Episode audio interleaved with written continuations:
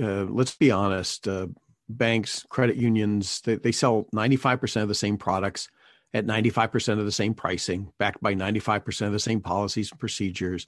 And yet, you know, my, my favorite conversation with bankers is always, well, our market's a little bit different.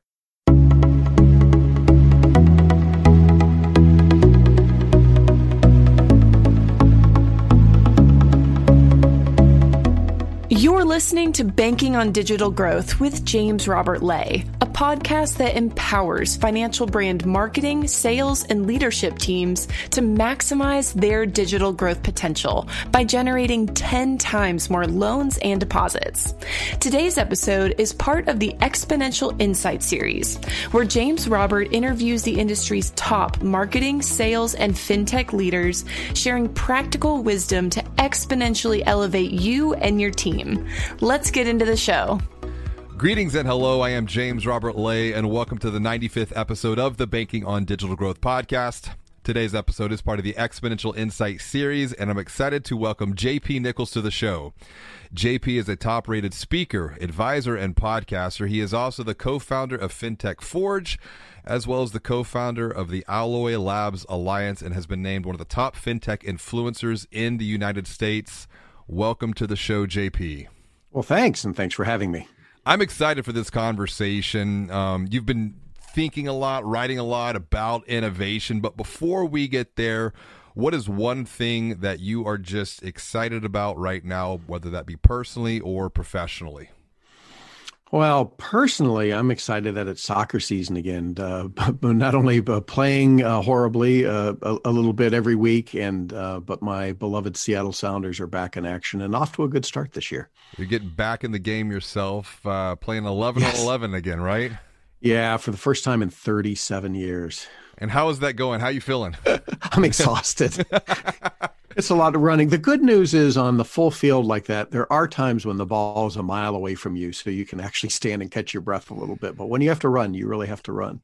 Absolutely. You know, it's uh, I've been getting asked to go play back uh, basketball. I played basketball growing up, and they asked me to come back and play on some leagues. And I'm like, I, I have four small kids. You know, I've, I've, I've got this business and everything else. I would love to, and so I'll just keep doing my running thing in the short term. Uh, but no, I, I, feel you on that on that out of breath. Um, the only good news is I, I qualify this year for the over 60 age bracket, and I'm at the lower end of that. So I finally found a peer group I can keep up with. Well, there you go. And and and I want to talk about this idea of peer group because that's a that's an interesting segue into some of the work that you've been doing um, really over the last year, you know, 12, 15 months since this pandemic uh, surprised us all. Let's talk collaboration.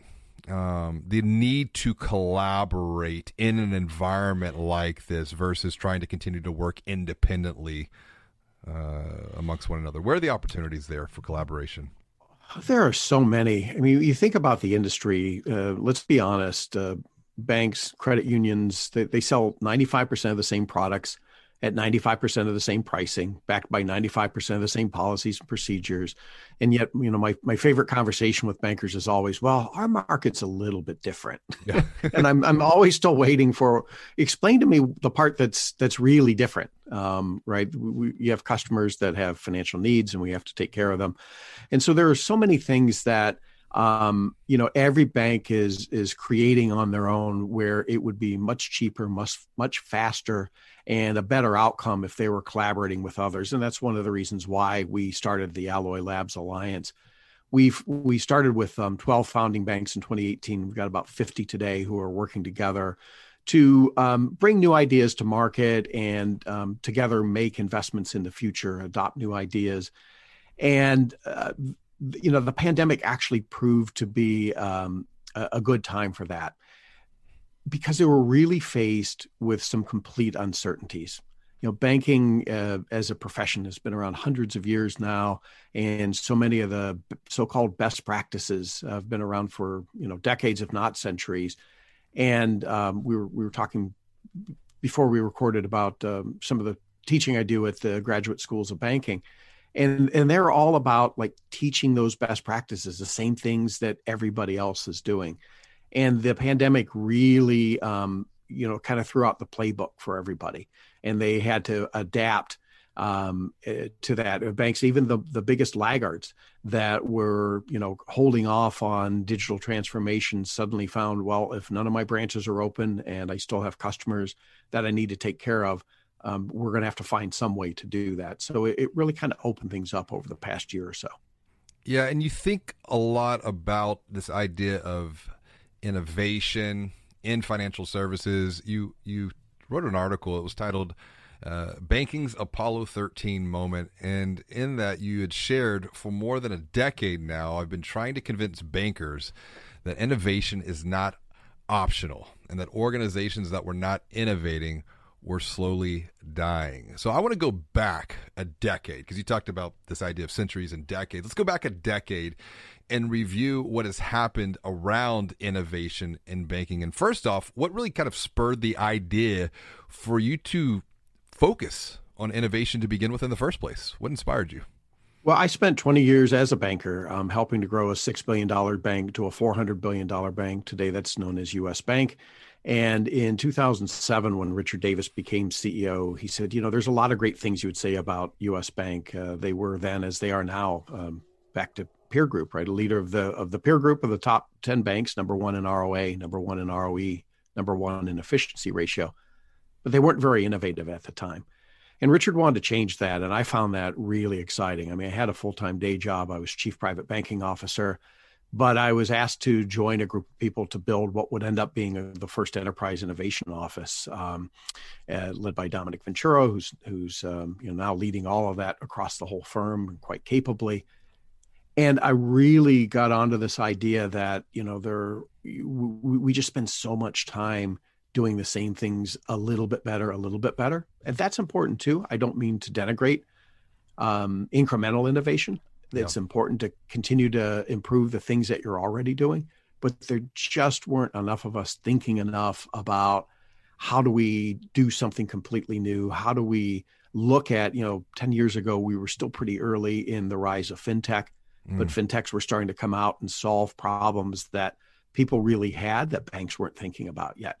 And you know, we can go through you know, any number of the the biggest innovations of the last decade or so, and uh, I'm I don't know if I can think of one that originated at a bank.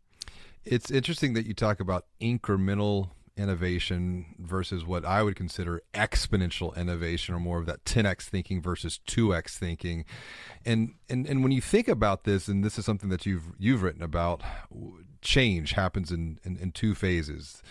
Gradual change and then change that happens suddenly which, you know, gradually it takes time, decades uh, when uh, from a horizon line and then suddenly we've we've seen that with with COVID being the accelerant when we think about the story of uh, Apollo 13, um, when that, the, the crew uttered the famous words, Houston, Houston, we've, we've had a problem. We've had a problem.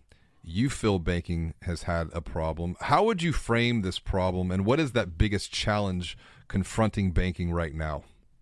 Well, I, I wrote that post a year ago because we were on the 50th anniversary of that. It was kind of timely, but I saw parallels to um, the the pandemic the Apollo 13 mission left um, Cape Canaveral, Cape Kennedy, um, with a, you know one of the most ambitious uh, missions ever. They they were going to do um, a, a, lot of research on geology on the moon and and looking at um, uh, you know uh, flight paths and, and orbit paths of uh, the moon and and and um, uh, some of the other things that were um, happening in space, and, and they really went very ambitiously. They had done however many trips to the moon by this point, and and you know kind of became didn't seem as risky, right, as Apollo 11. Um, ah, we, we've we've done this a couple of times already. Let's uh, let's just get up there and and let's do all this research. And suddenly, one little thing changed, an oxygen leak that that threatened the life of the crew, and so suddenly the mission of Apollo 13 and all of NASA, in fact, all of the nation, I would argue, I'm really focused on can we bring those three men back to Earth safely? And I think the pandemic did that for the banking industry, where um, you know people did their strategic planning in the fall or um, early in 2020, and all that got thrown out the window, and suddenly they had to improvise. And, and one of the stories about Apollo 13 is um, the, the, the ground crew in in Houston were um, mocking up a way to use the oxygen uh, tanks from the lunar escape module to be used in in the command module and it didn't quite fit. Another analogy to banking technology, right? The pieces didn't always connect very well, and they literally were using duct tape and uh, covers of manuals. And, and, at one point, they said, you know, stuff a sock down in the bottom to fill it up. Innovation is often messy like that. And um, bankers are kind of not wired to think uh, about messy and uh, duct tape and stuffing socks and things. Um, they really want to believe it's something that we could put our best minds around a big conference table at a nice resort somewhere and say, "Boy, we've got a good strategic plan. You know, now let, let's go after it." And it really threw a wrench into that. So um, I, I think it the pandemic exposed this lack of um, real commitment to digitization that is right in front of all of us. I mean, we live our lives, so many of us, um, pretty digitally, watching whatever we want on demand, ordering whatever we want, and that only increased during the uh, pandemic. You know, from food to to merchandise delivered contactlessly to our home, and to kind of hide all of that and say, well, yeah, begrudgingly, I guess we should have digital account opening, but I'm not really going to change anything else. And you know, I, I call that putting digital lipstick on the analog pig. It just isn't good thing. enough. Yep same thing. And, you know, I think this idea of change and transformation, you, you, you hit the nail on the head when you say that most of the core functions uh, of banking have not and probably will not change. You know, will continue to take and hold deposits, make loans, provide liquidity, move money in and out, provide financial advice and pro- products. But even though the the what won't change, you believe it's the how the how a financial brand delivers the, these core functions. For example, to back to this point, the way we buy and consume media, movies, music, even food now, post pandemic, groceries. It's the how that has transformed the most. And so when we look at the how of transformation, what what are those opportunities there for financial brands, for banks, for credit unions?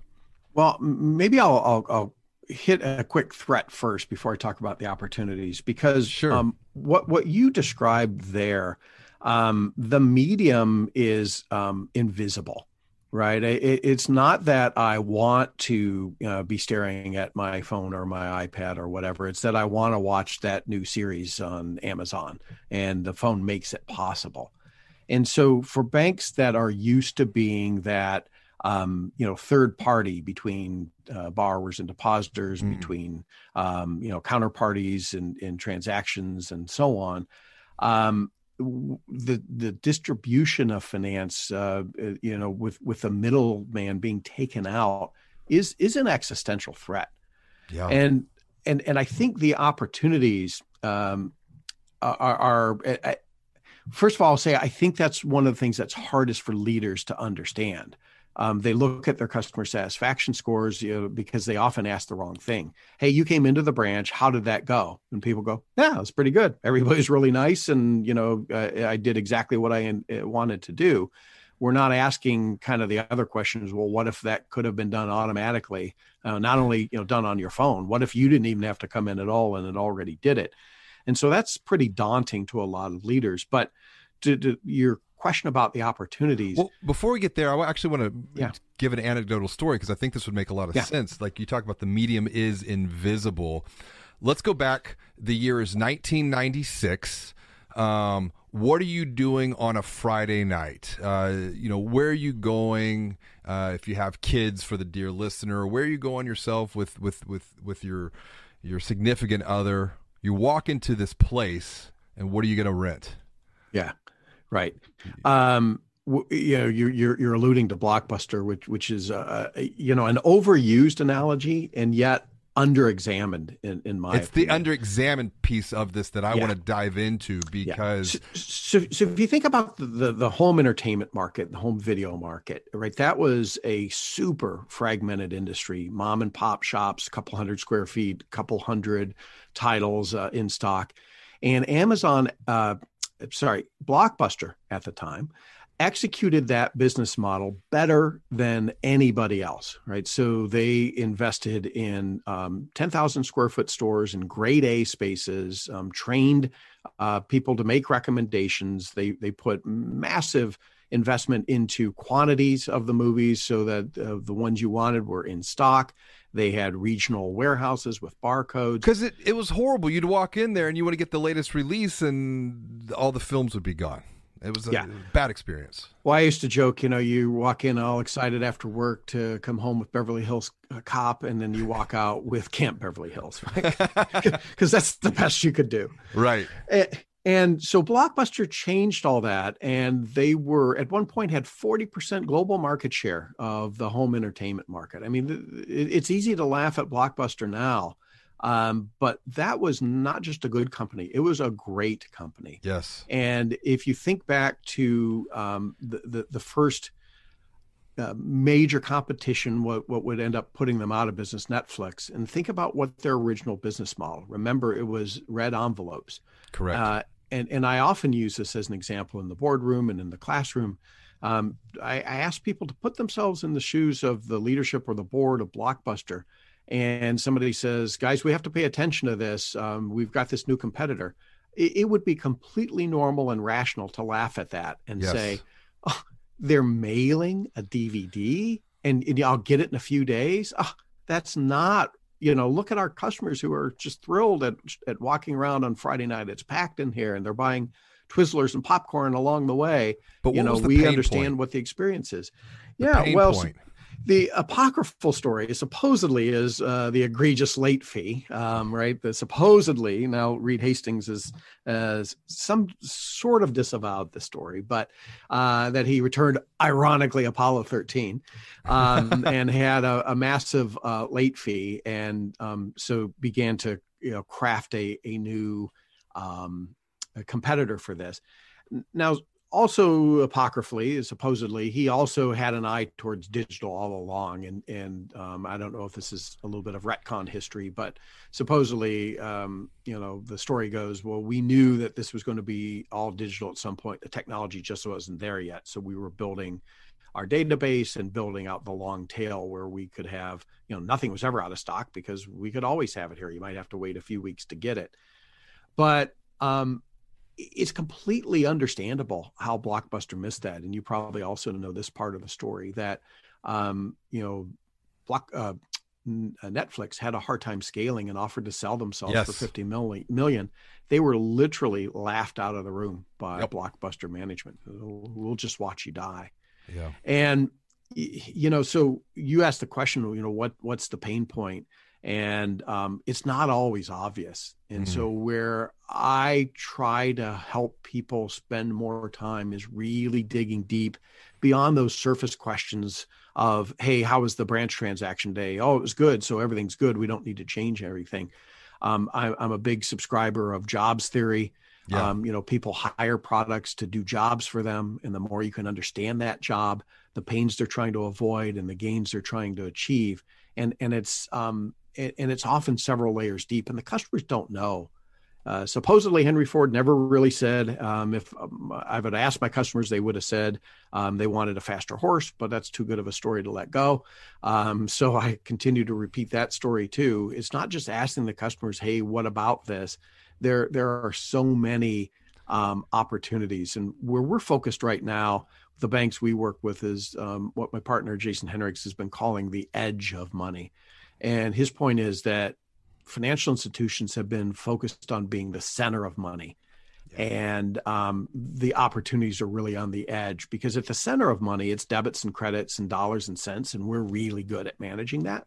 We're really good at that. What we're not so good at is understanding the context and the subtleties that, you know, the reason I'm, I'm I'm here applying for this loan is not because I want a banking experience. Is because I need a new home because my uh, I'm relocating or my family is expanding or whatever. Technology has transformed our world, and digital has changed the way consumers shop for and buy financial services forever. Now, consumers make purchase decisions long before they walk into a branch, if they walk into a branch at all. But your financial brand still wants to grow loans and deposits. We get it. Digital growth can feel confusing, frustrating, and overwhelming for any financial brand marketing and sales leader. But it doesn't have to, because James Robert wrote the that guides you every step of the way along your digital growth journey. Visit www.digitalgrowth.com to get a preview of his best selling book, Banking on Digital Growth, or order a copy right now for you and your team from Amazon. Inside, you'll find a strategic marketing manifesto that was written to transform financial brands, and it is packed full of practical and proven insights you can start using today to confidently generate 10 times more loans and deposits. Now, back to the show. Well, when you think about being at the center of money, think about Blockbuster. They were at the center of that movie rental entertainment experience, and right. we remove the middleman out of the equation. You're starting to see that now trending with crypto because now we can I can pay directly blockchain all of that that's and so I like this idea of moving from the center uh, out to the edges. Um, I can't help but think of another film analogy of Mr. Miyagi. When you walk in the middle of the road, well, actually, when you walk on the left side, you're okay. When you walk on the right side, you're okay. But when you walk down the middle, just like grape. So right. this is yeah, uh, that's a, that's a great point right there about moving from the middle to the edge of money. Well, and, and, and that's where the blue oceans are, right? But that's where the opportunities are to do something different. Everybody's playing in the middle of all of that. And, you know, I, I just don't have a lot of brand promises to make about, hey, don't worry, um, we'll move your money quickly and efficiently and cheaply, and we won't lose a penny. Well, neither is any other bank.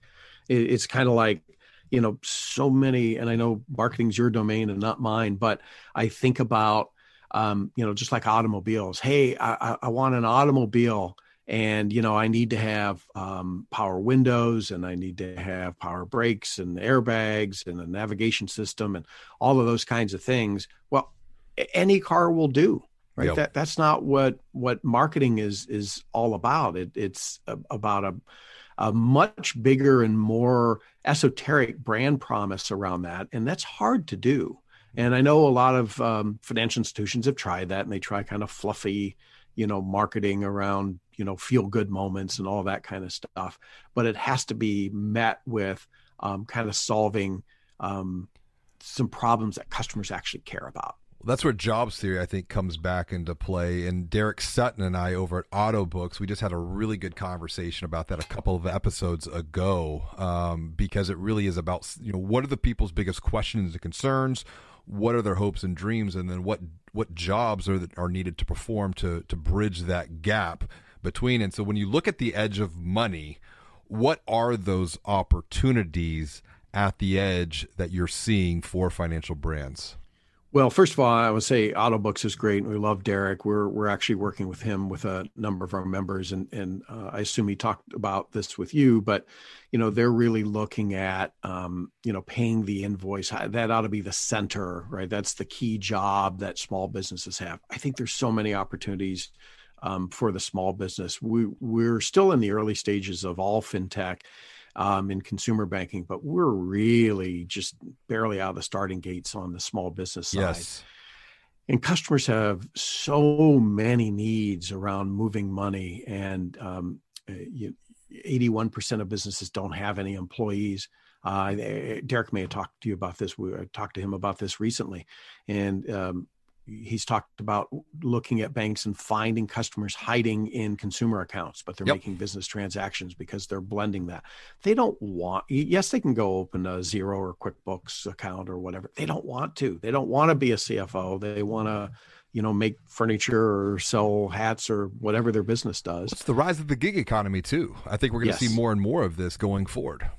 Well, and and the rise of the the gig worker and the needs that they have are barely being addressed. Um, you, you, know, so much of the banking industry is still built around, um, you know, you, you work for a company for 35 years and have a pension and a 401k and a regular paycheck and um, all of those kinds of things that are less and less true every day for everybody. So there are so many opportunities around understanding um, what are you actually trying to achieve here? And is there a better way of doing it? The other classic story outside of banking we talk about a lot, Swiffer, right? Um, yep. You know, f- for years, um, manufacturers made uh, more water absorbent mops, less absorbent mops, er- ergonomically designed buckets, and all this. When when the final solution came about, it wasn't a mop or a bucket, right? The Swiffer is a you know category in and of itself, multi-billion dollar category for Procter and Gamble, because they understood there was a job to be done. Yes, clean the floor, but a good enough job that's really quick and doesn't make me messy in the meantime. It's those subtleties around things like that.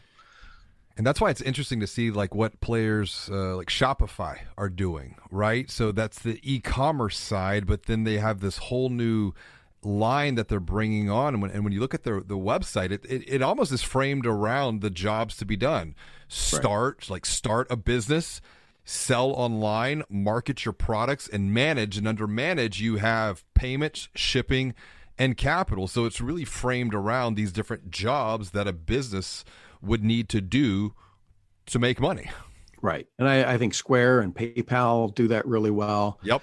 And um, you know some banks do but there's still a, a, lot of opportunity for traditional financial institutions banks and credit unions to, to really um, you know every rock hasn't been turned over yet there's lots of opportunity out there Absolutely. And when you think about innovation in financial services and think back over the past decade or so, what is a commonly held belief that others might have that even the dear listener might have that you just might passionately disagree with?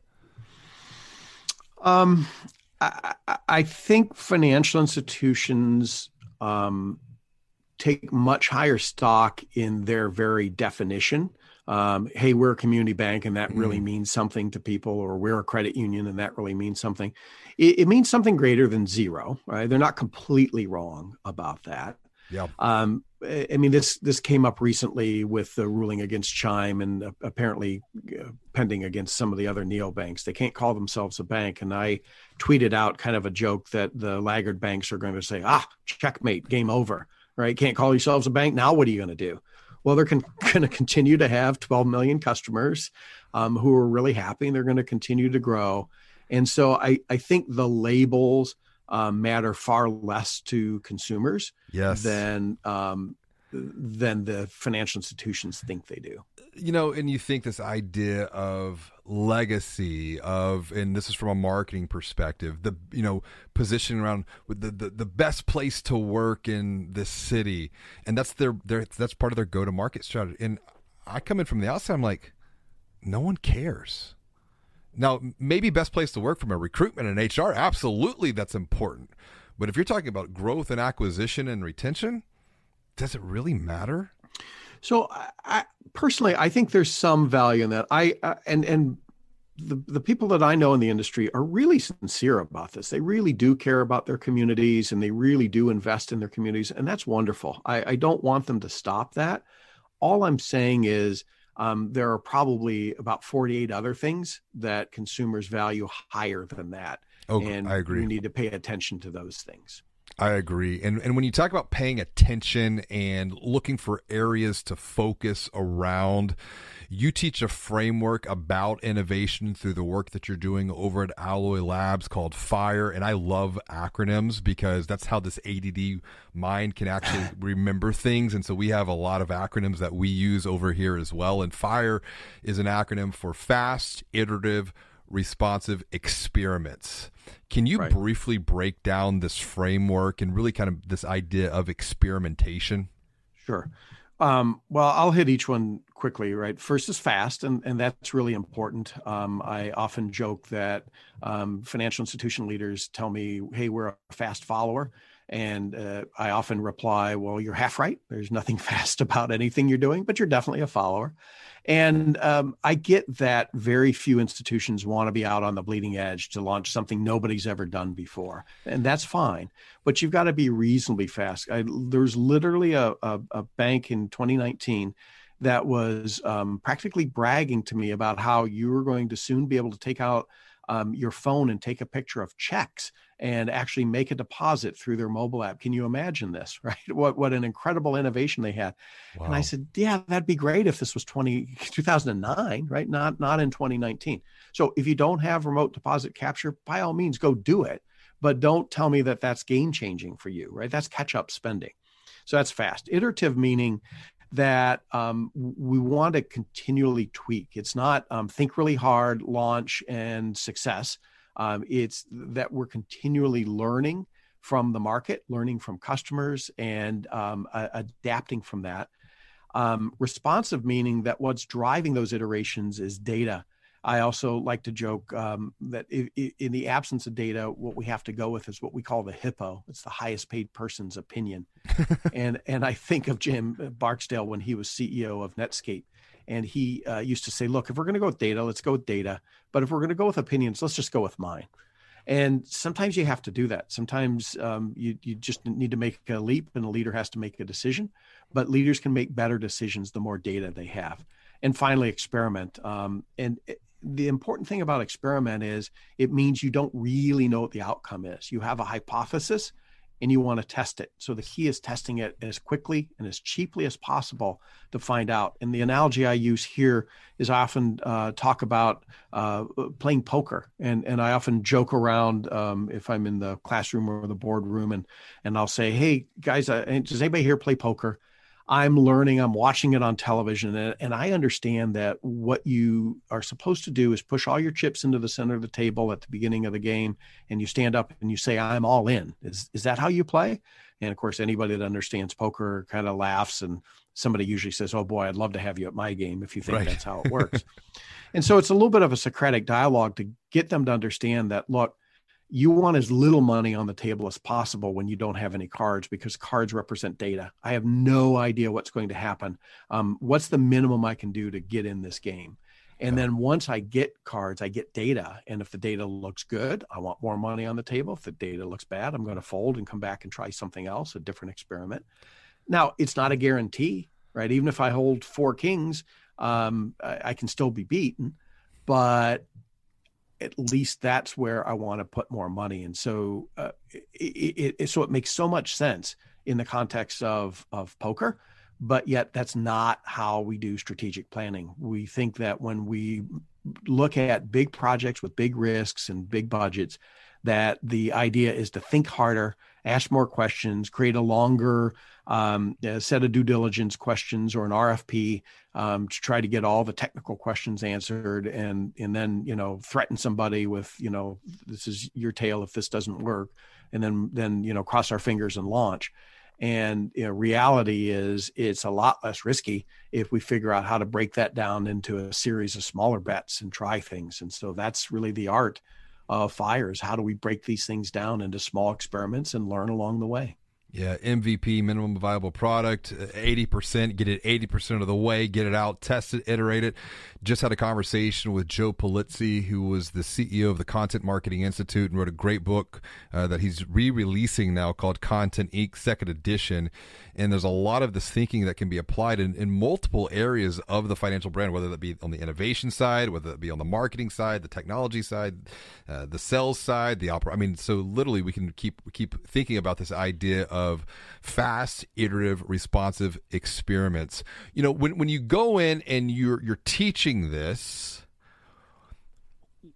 what what are some of the mental blocks that might hold an individual or a team back from really saying, you know what, I get it, I understand it philosophically, and I love the idea of Socratic discussions. That's a conversation for another day, right there. But uh, that's the teacher in me coming out.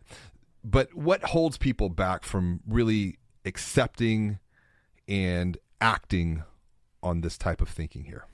Well, I think there's there's a lot of things, and we're we're fans of the work of Carol Dweck and the growth mindset. mindset Yeah, and um, you know, anytime you're an incumbent in an industry, and especially a mature industry, um, it's really easy to um, have your your mind kind of framed by look there's a empirically right answer here and um, we're doing the best practices and and and we're looking at um, our peer group and and we're measuring all these things and, and we're missing all those things that are happening on the other side um, there's probably another layer of financial services in particular a business where um, you have to be right 99 point something percent of the time in your credit decisions and that's the number one driver of earnings is net interest income. Yep i, I was um, just with a group of students a couple of weeks ago and, and we got into a little bit of this discussion and i said you know i find it ironic i said please tell me if there's one i'm not aware of because i can't think of a single bank that failed because of their innovation program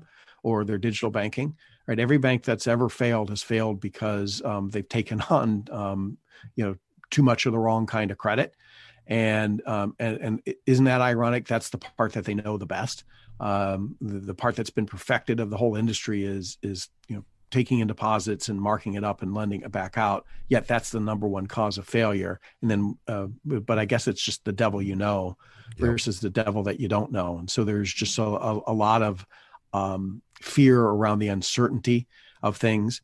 Technology creates another layer of fear and uncertainty. And so many of our leaders today um, in the financial services industry don't have a strong technical background. And um, I, I, don't know that you have to be a programmer necessarily, but you do have to be kind of comfortable with technology. And so what they often do is then delegate important strategic decisions to the tech team and I'll never forget a CIO that once told me, you know, my worst day is when the CEO goes out to another tech conference and I comes back with 10 business cards. Hey, these companies are all cool. You ought to go, you know, we ought to work with them. Go shiny, talk to all yeah, of them. shiny object syndrome.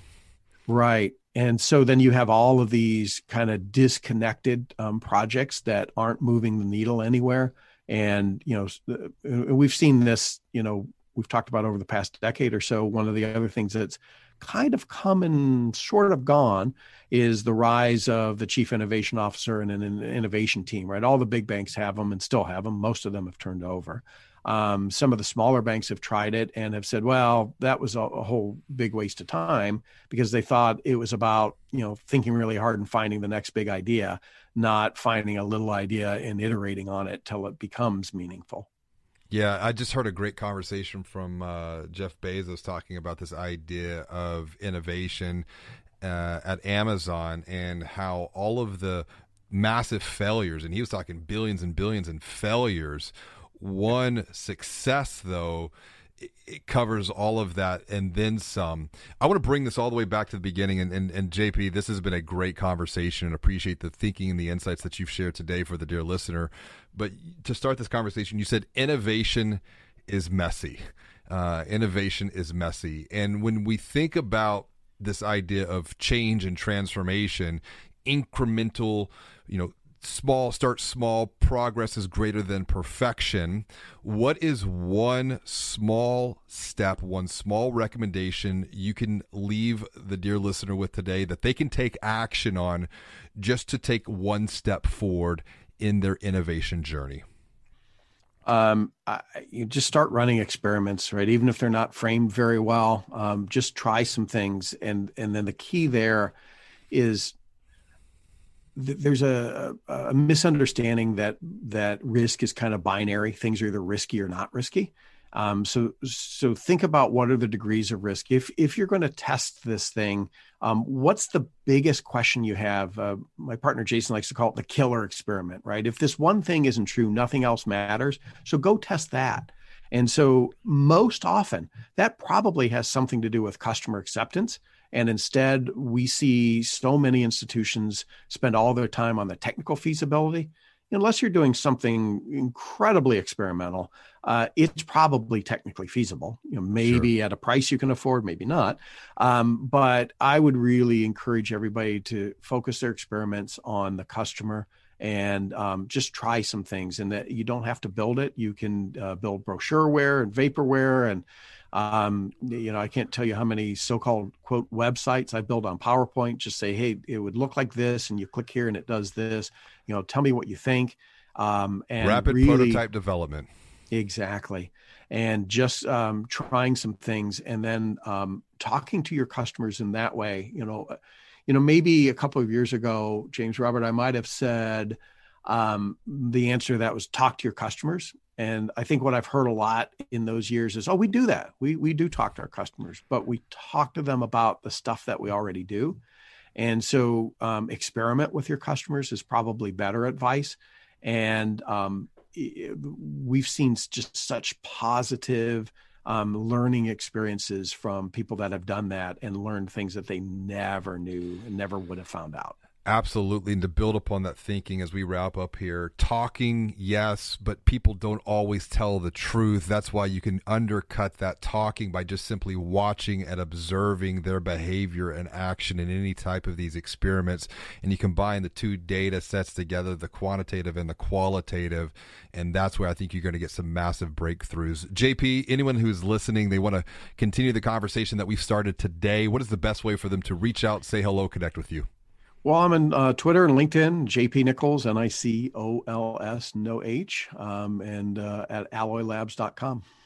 All right. Connect with JP, learn from JP. And JP, thank you for joining me for another episode of Banking on Digital Growth.